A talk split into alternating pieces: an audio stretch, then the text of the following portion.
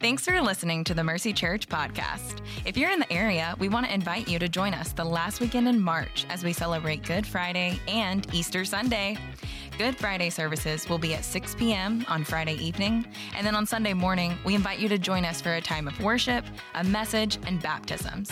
Bring your friends, your family, and if you feel so led, invite your coworker, cashier, or barista to join you. Services will be held at regular service times at all campuses. To learn more, visit mercycharlotte.com slash events. Again, that's mercycharlotte.com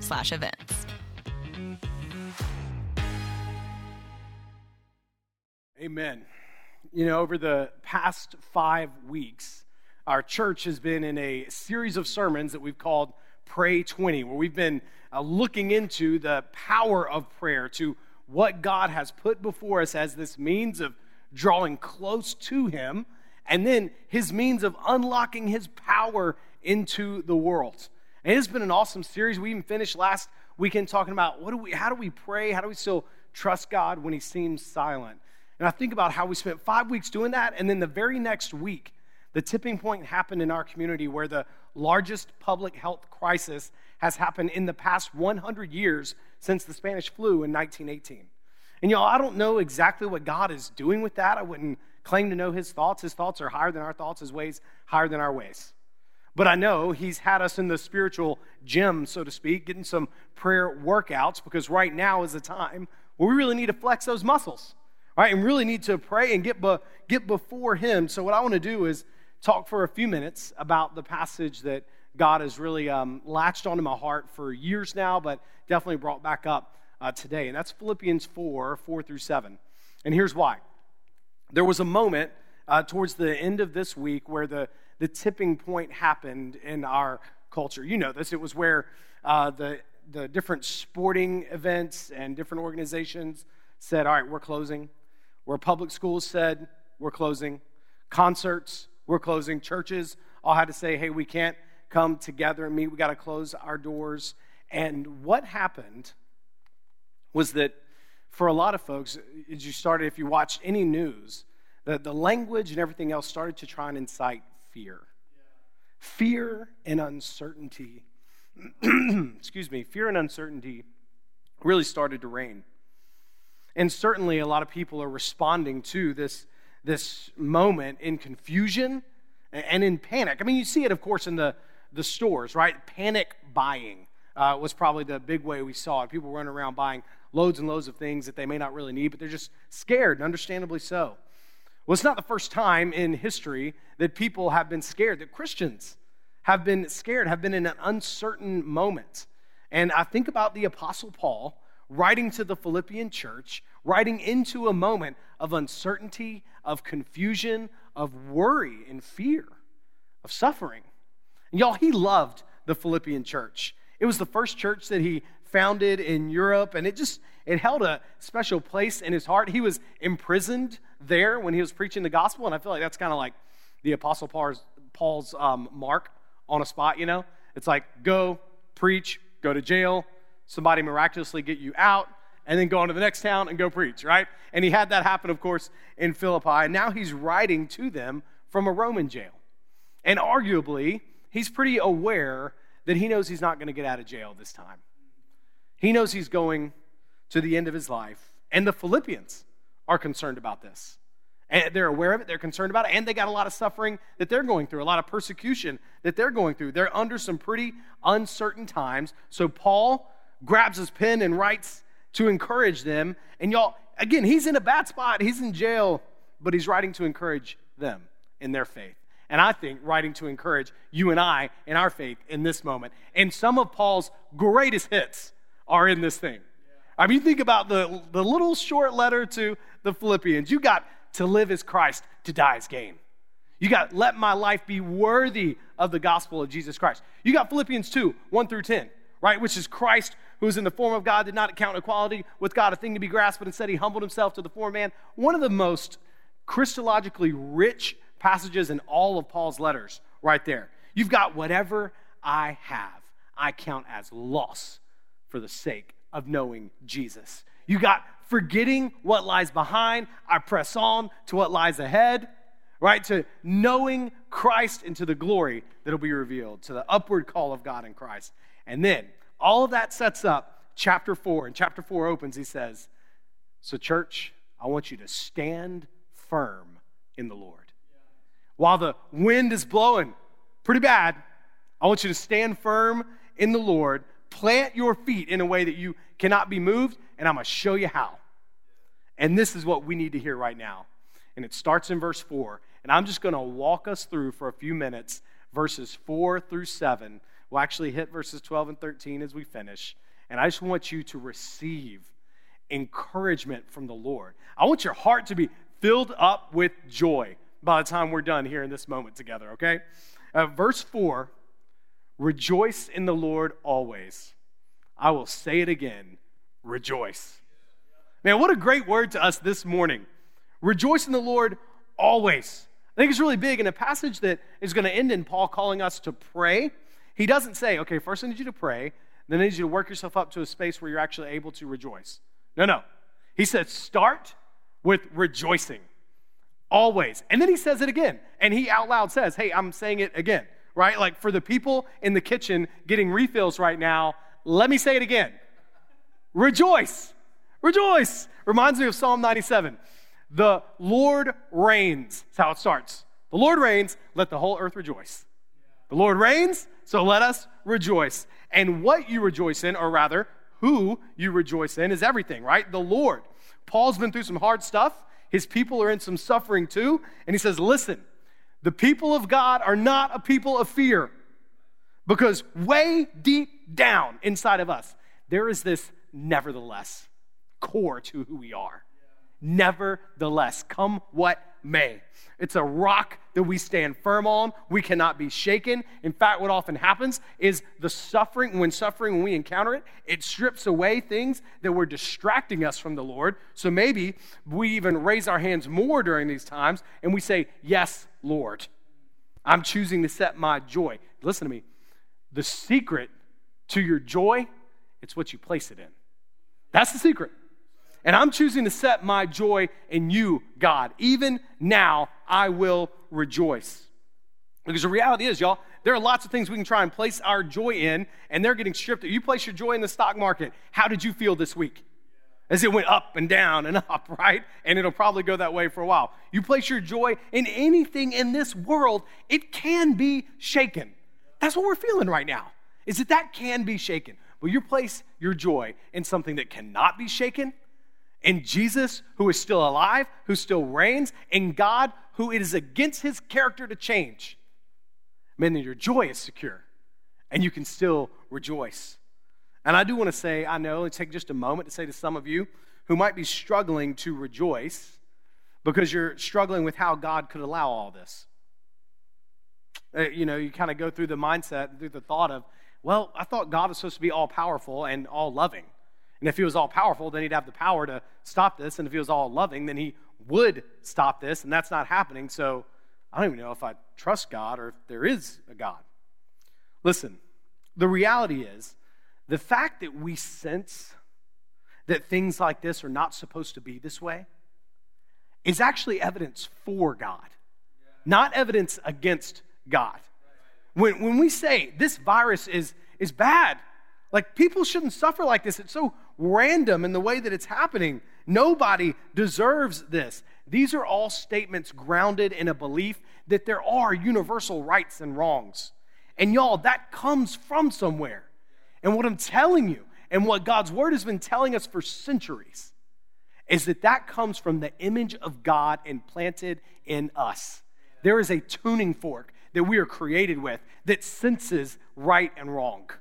And that's that's God crying out to you, even through your own created order, saying, Listen, yes, you, you're right.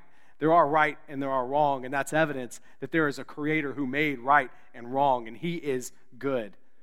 Listen, suffering isn't evidence against God, it's evidence for him. And his love for you, listen, his love for you is not conditional on your circumstances. It's not, never has been. His love for you was made clear at the cross and in the resurrection, where he met our deepest need, and that's salvation from our sin.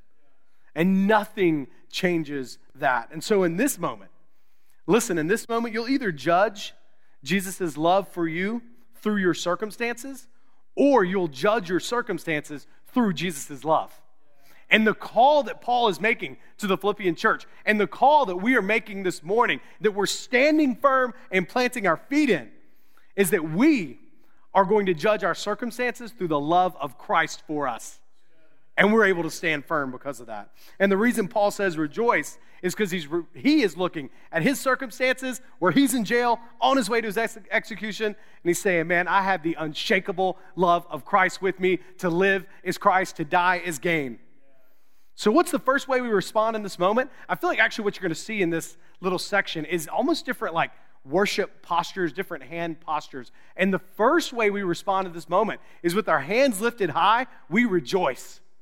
We rejoice in this moment. We rejoice because we have an unshakable hope. We have eternity secured for us with God the Father. We have the presence of God with us sealing us until the promised day of our redemption. And nothing can shake that. And that leads Paul with that sense of joy. Again, not just confidence, but confidence that's celebratory, right? That's excited, that is, has found not just salvation, but has found love as an adopted son or daughter of God. With that in mind, he says, verse 5, and this verse has been illuminated to me fresh this week. Let your graciousness be made known to everyone, the Lord is near. Your graciousness be made known to everyone. What we see now is that rejoicing is not just private, it's public. And all of, out of all of the Jesus like character traits, he says to make sure the world knows, he says, the one I want you to make sure that the whole world knows about is your graciousness, your generosity. We really need this right now, don't we? I mean, church, we need to lead the way in being gracious with our national, state, and local leaders. We need to be gracious with our bosses and employees. About 10 days from now, we're going to need to be super gracious with our kids, right? For those of you that have them. We also need to be gracious with our neighbors. We need to be gracious with complete strangers.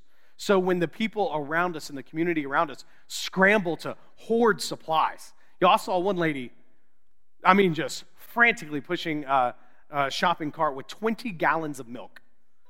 I'm like, I mean, that's just going to go, like, what are you just going to go bad, right? What are you doing? What, whatever.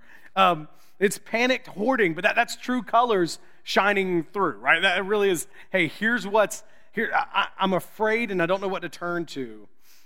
But Christians turn around and say, no, no, no. We actually want to be gracious with everything we have, and we want to be gracious with everyone. We want to be gracious to the milk lady, right?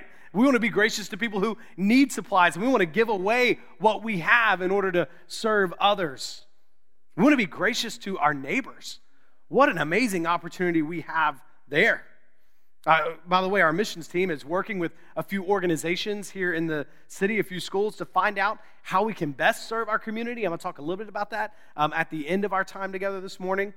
But what gives us peace to give away what we have, even in moments where it feels like, oh, we need to hold on. It's the last part of this verse. The Lord is near. The Lord's near. The one who holds, we just sang it, everything in his hands. The one who owns the cattle on a thousand hills, who owns the whole world, he's here. And y'all, a scared world right now needs a fearless church. And the way we are a fearless church is because we believe that God in heaven is right here with us even now, especially now. And so we celebrate.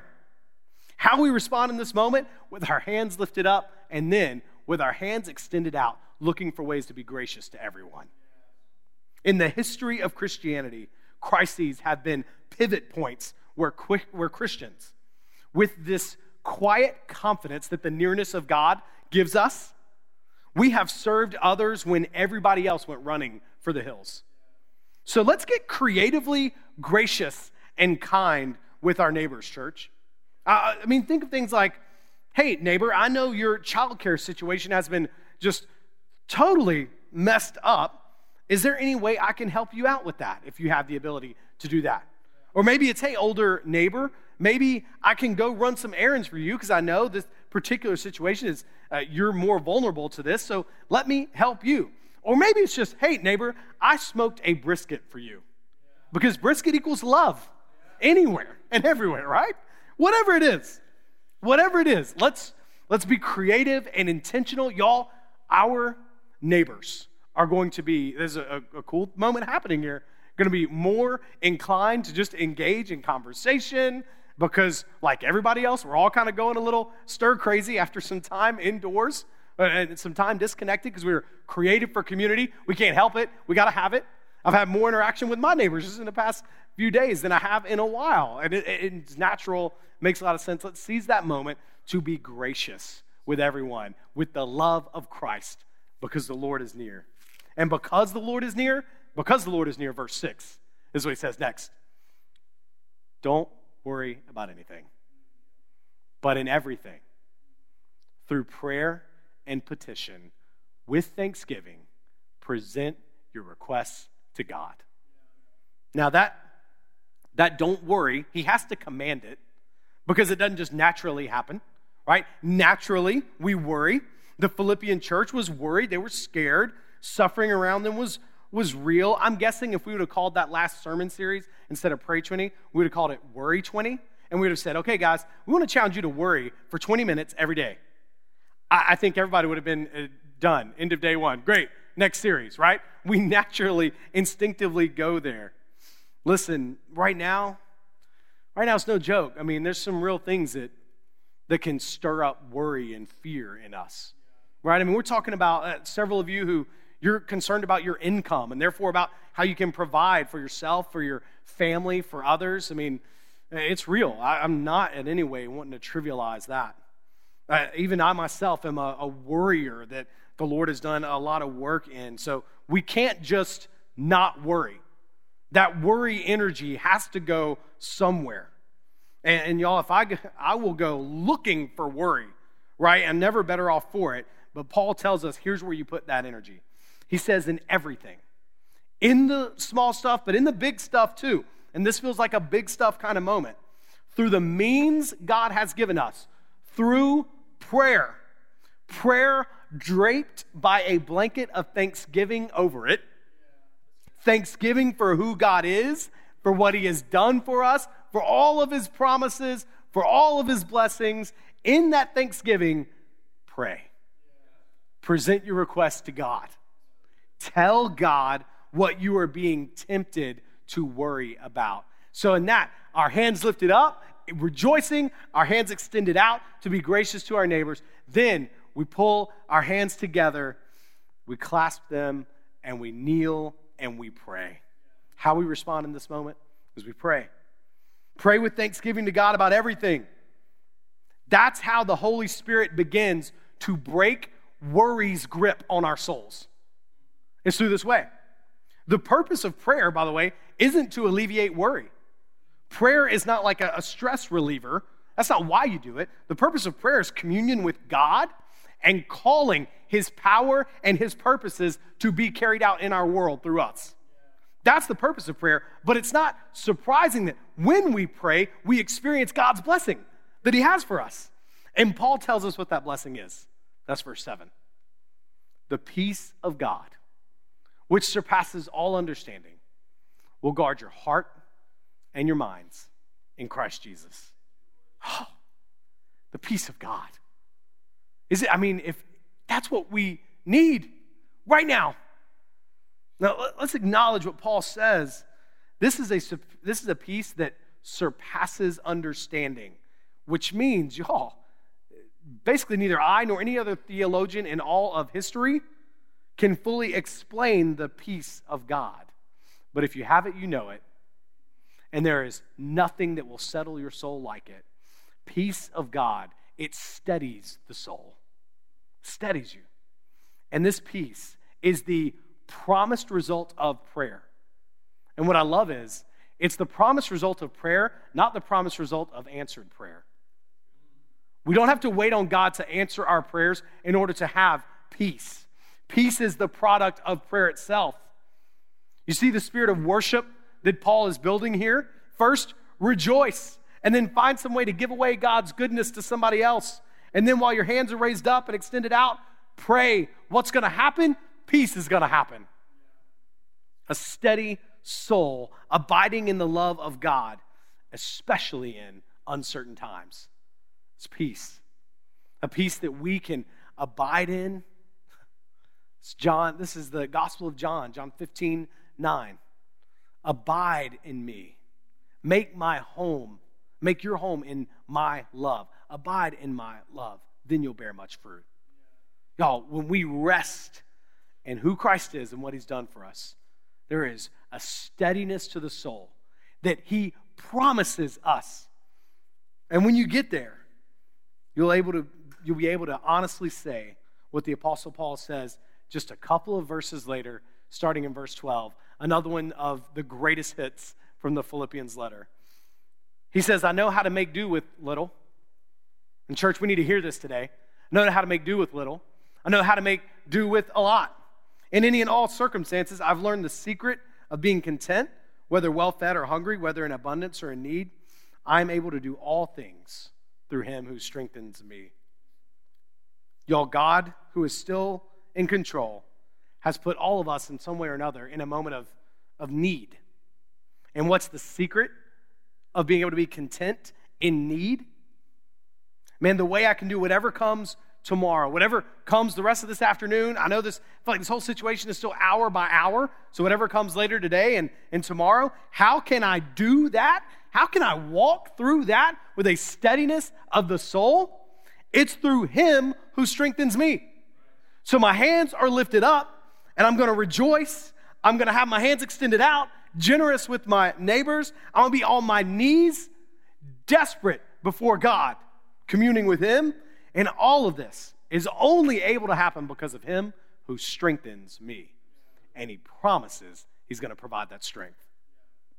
Listen, the core belief of our faith that must be true for our faith to be true is that Jesus died for our sins, but then He got out of the grave.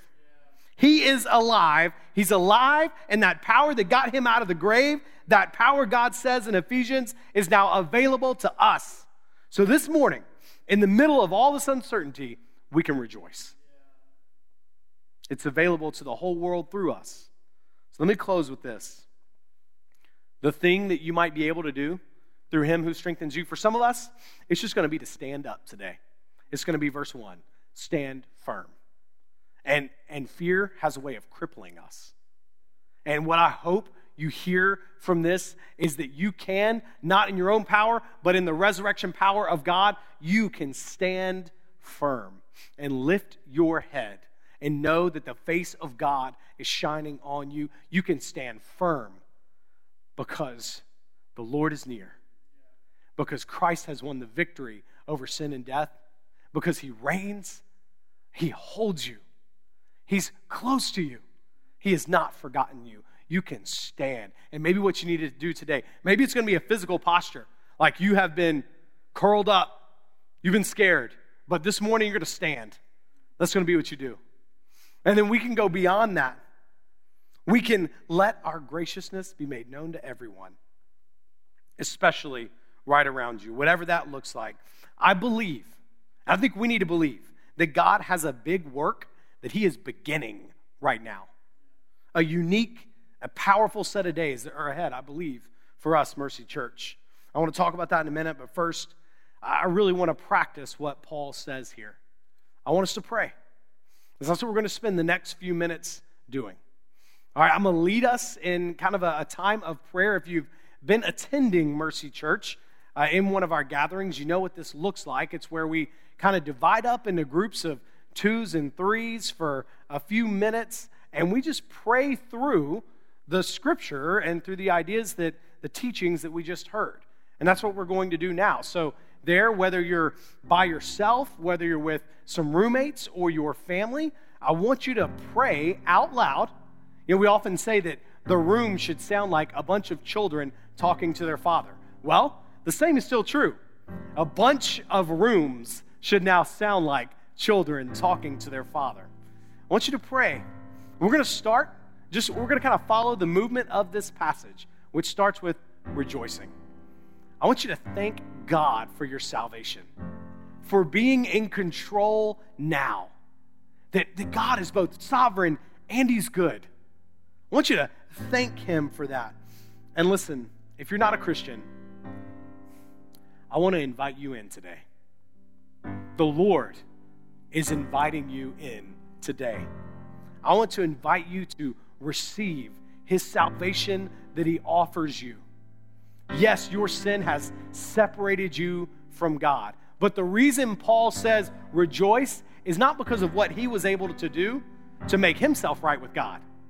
It's because God came and rescued him. And that same rescue is extended to you today. You say, God, I believe that he died for me. And maybe this whole thing has kind of shaken you and woken you up a little bit. We've been praying for an awakening around Charlotte, and maybe that's what's happening to you this morning. Say, God, I receive the forgiveness for my sins that you offer me through Christ's death and resurrection. I receive that. And if you're with somebody, you tell them, man, I'm receiving that today. I, I believe that today. You tell them, and you guys pray together and rejoice and thank God. Thank God for your salvation. I'm going to give you that prayer point's going to be at the bottom of the screen. I'm going to give you a couple of minutes to pray that, and then I'm going to come and lead us through the next thing. And we're going to do this about three or four times before we close out our time together. Okay? So you go and you pray.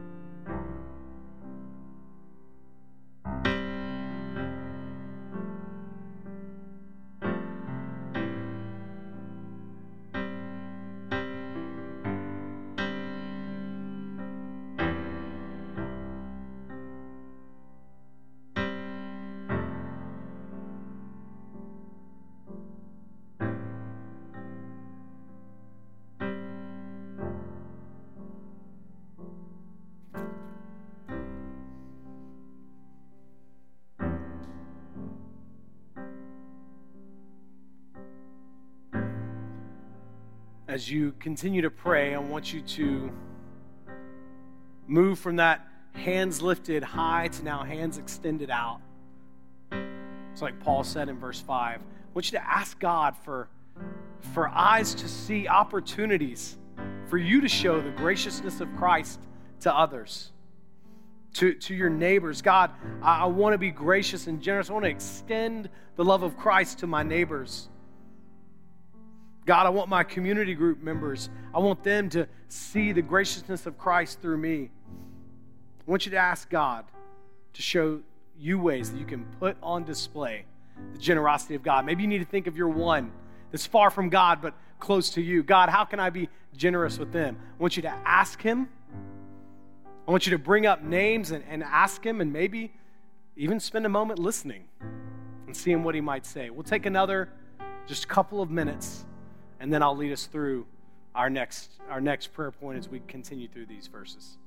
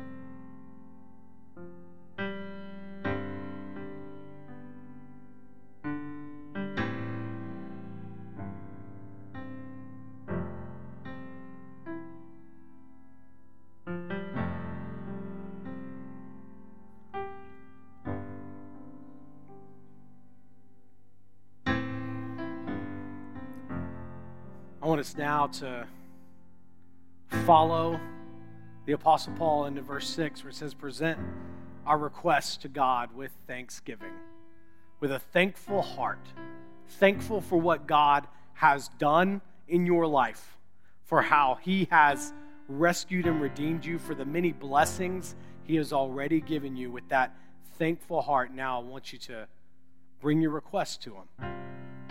I got a couple of things that I think is important um, for us to pray for, and then I want you to get uh, personal with the things that, that you're just, man, they're weighing on you right now.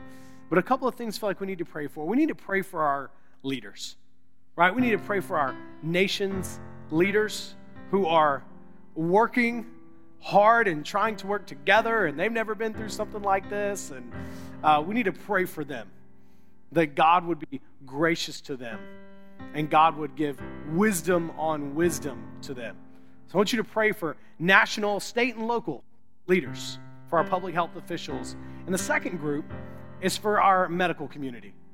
Uh, we have members of our church who are in hospitals, they work in hospitals in different spaces in the medical community, and they are not only giving tireless hours, but of course, um, seeking to calm a lot of fears and still not sure of their footing as well as they walk through this. So I want to pray for an abundance of grace on them as well.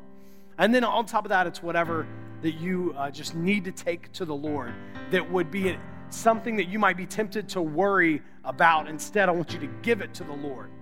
Give it to Him as much as you can. Give it to Him. And let's spend just a couple of minutes praying now and presenting our request to God. You continue praying.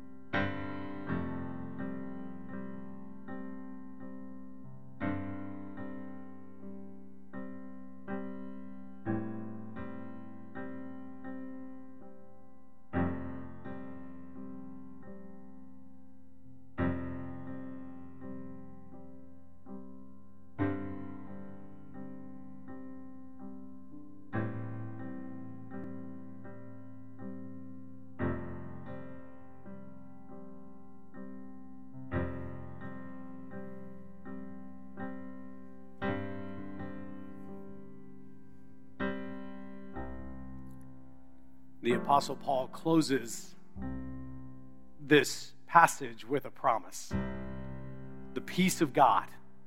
The peace of God that surpasses understanding will guard, will guard you. It's going to be a shield for everything that would come and want to create that, that worry, that uncertainty, that fear, that panic. No, no, no, no. The peace of God is going to guard our hearts and our minds in Christ Jesus our Lord. Y'all, there's no way I fully understand the mystery of the peace of God in full. It is too great for any of us to fully understand, but I know it comes in Christ Jesus our Lord. That if you have placed your faith in Christ for your salvation, and if you're standing firm in what Christ has done for you, the peace of God is promised to you. And God will not fail to deliver on his promises. So here's how I want to close this prayer time. Charlie and Noah are going to uh, lead a song, and maybe you need to respond singing the truth that we heard earlier, singing about the, the thankfulness that God does control everything. Maybe in this moment, you need to receive the peace of God and allow these words to represent the promises that God is near, that you can rejoice because He has saved you and He has He has never left. And He will be with you always, even until the end of the age, Jesus tells us. So He's with you now. So as as they sing and lead us through this this song, I want you to receive the peace of God. Then I'm going to come and close out our time together.